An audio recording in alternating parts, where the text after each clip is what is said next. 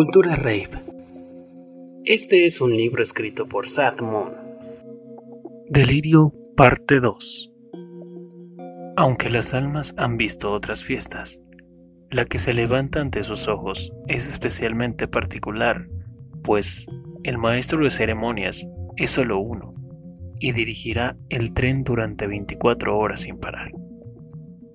Todas las concepciones y arquetipos se desmoronan cuando la banda llega al corazón de la diosa de la destrucción, una pequeña metrópoli que será su hogar durante este viaje. Quienes van llegando se confunden con la multitud ya presente, regada en el paraje del otro mundo. El centro de la fiesta late, luce como montones de átomos en plena fusión nuclear. De los cerros, la tercera fuerza superior. Solo se mira la silueta oscura, recortada contra el cielo nocturno. Son ellos quienes darán la protección máxima, ahora que la banda ha llegado a su destino, la inminente destrucción. Una aldea de casas de campaña se encuentra en vías de construcción, justo en el corazón de la diosa, donde principia el territorio. Fogatas arden por doquier. Almas van y vienen en todas direcciones repartiendo con su emoción la buena vibra. La libertad se siente en el espacio. El frío es letal, pero el fuego interno se intensifica con cada beat. La música trans resuena en cada poro de los cuerpos que van dejando de ser materia para volverse poco a poco etéreos. Algunas almas notan por primera vez, fascinadas, que desde que atravesaron el portal, la vagina de la diosa, dejaron atrás su realidad cotidiana. Todo lo que ocurre en el aquelarre es un fractal de una realidad aparte. Más allá de la aldea se halla la garganta de la diosa, la entrada al dancefloor, donde las almas filosofan, donde conversan con sus familias y conviven con otros clanes mientras contemplan la grandeza del sitio de mayor poder en la fiesta, el núcleo, donde el calor humano quebranta el frío y el placer palpita con máxima potencia, placer que el maestro de ceremonias entrega, gustoso, a las almas. Desde el escenario, que tiene aires de altar y de nave intergaláctica, un hombre de barba larga y canosa, con tremendas dreadlocks, colorido atuendo y un semblante de absoluta concentración. Hace las veces de hechicero, pues controla el flujo de las energías de toda la metrópoli con la música, y otras veces las de cocinero, que mezcla una sopa de sonidos electrónicos, estridentes, metálicos, acuosos, cuyo fin es invocar el espíritu cósmico, para pedirle que bendiga a todas las almas presentes. El escenario es el tercer ojo de la diosa, el ojo que todo lo alcanza a ver, donde entidades de vibración elevada le susurran secretos al hechicero ahí plantado. El ambiente es psicodélico. Las poderosas frecuencias que el maestro de ceremonias libera reverberan en los montes. Los ecos dirigen los movimientos de la multitud, que baila cada vez más desinhibida, semejante a una tribu que encarna un ritual. La música sube, baja, estalla, penetra, rasga, aúlla. La receta de la mezcla del cocinero ha poseído a las almas y las ha tomado cual ingredientes de la sopa cósmica. Ha hecho que olviden todo lo referente a la realidad que abandonaron por hoy.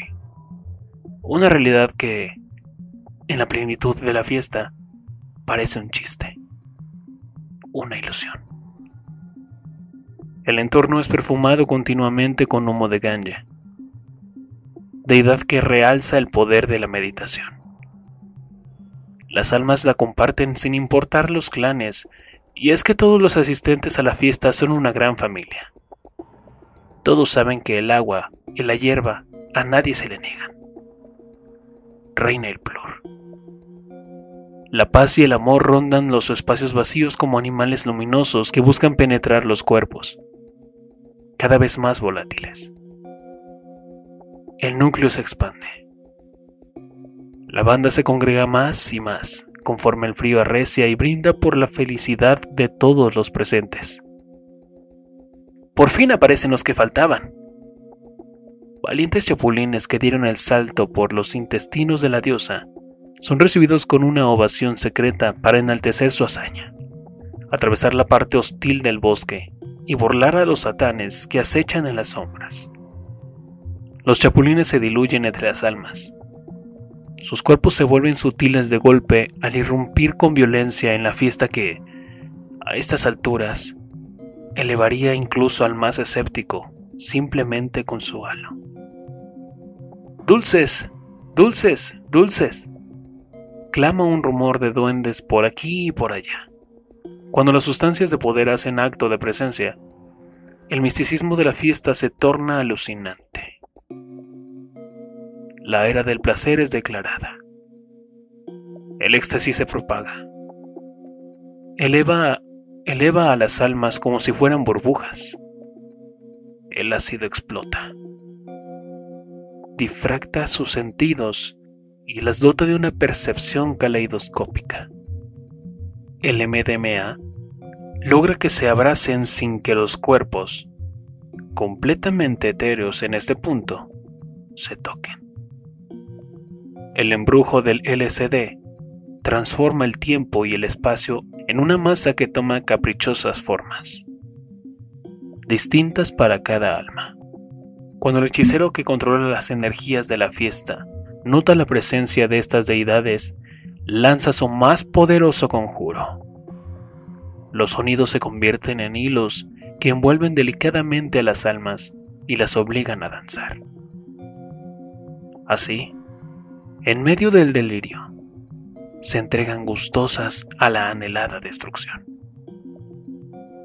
El baile es meditación activa, filosofía que fluye.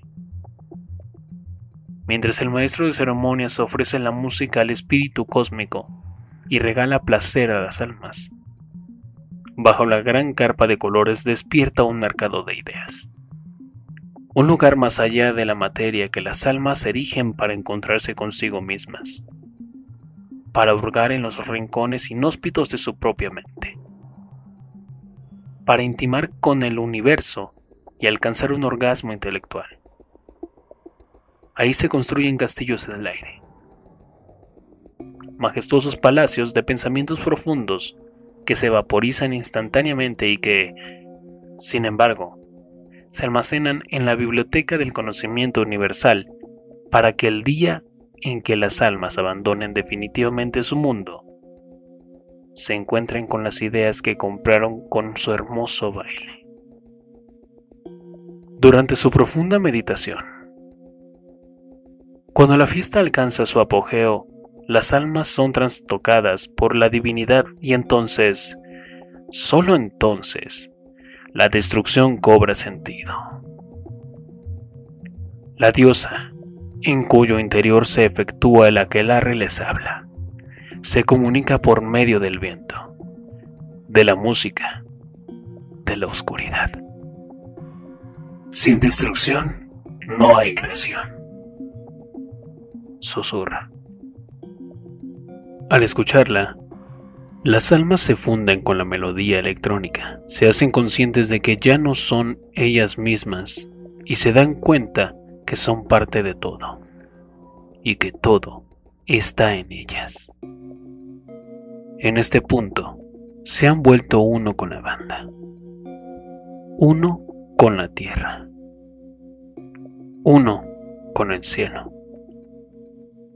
uno con el universo. ¿Cuál es la verdadera realidad? ¿Cuál es la verdadera percepción?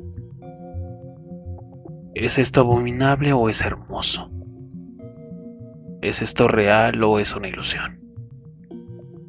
¿Qué somos? ¿Dioses o monstruos? Se preguntan las almas durante el trance psicodélico. Contemplan el paraje del otro mundo y lo que ven les aterra y les maravilla. Todos están locos. Se entregan naturalmente a sus instintos. Parecen monstruos bajo una carpa de circo y también mariposas que vuelan hacia la eternidad. Sin embargo, no hay razonamientos, solamente meditación. No hay juicios, solamente contemplación. De pronto el mundo luce como si se hubiera detenido. Las descripciones y los acuerdos de la realidad común se desmoronaron desde el principio de la travesía, y ya no queda rastro de ellos. Las almas han ascendido a un dichoso estado de imparcialidad contemplativa. Ese maravilloso estado al cual han inspirado todos los sabios, donde se dan cuenta que nada importa. No interesa lo que han ganado o lo que han perdido, lo que son o lo que creen ser, lo que fue o lo que será. Nada perteneciente a la realidad ordinaria importa, solo el instante presente. El instante de fiesta plena, el ahora.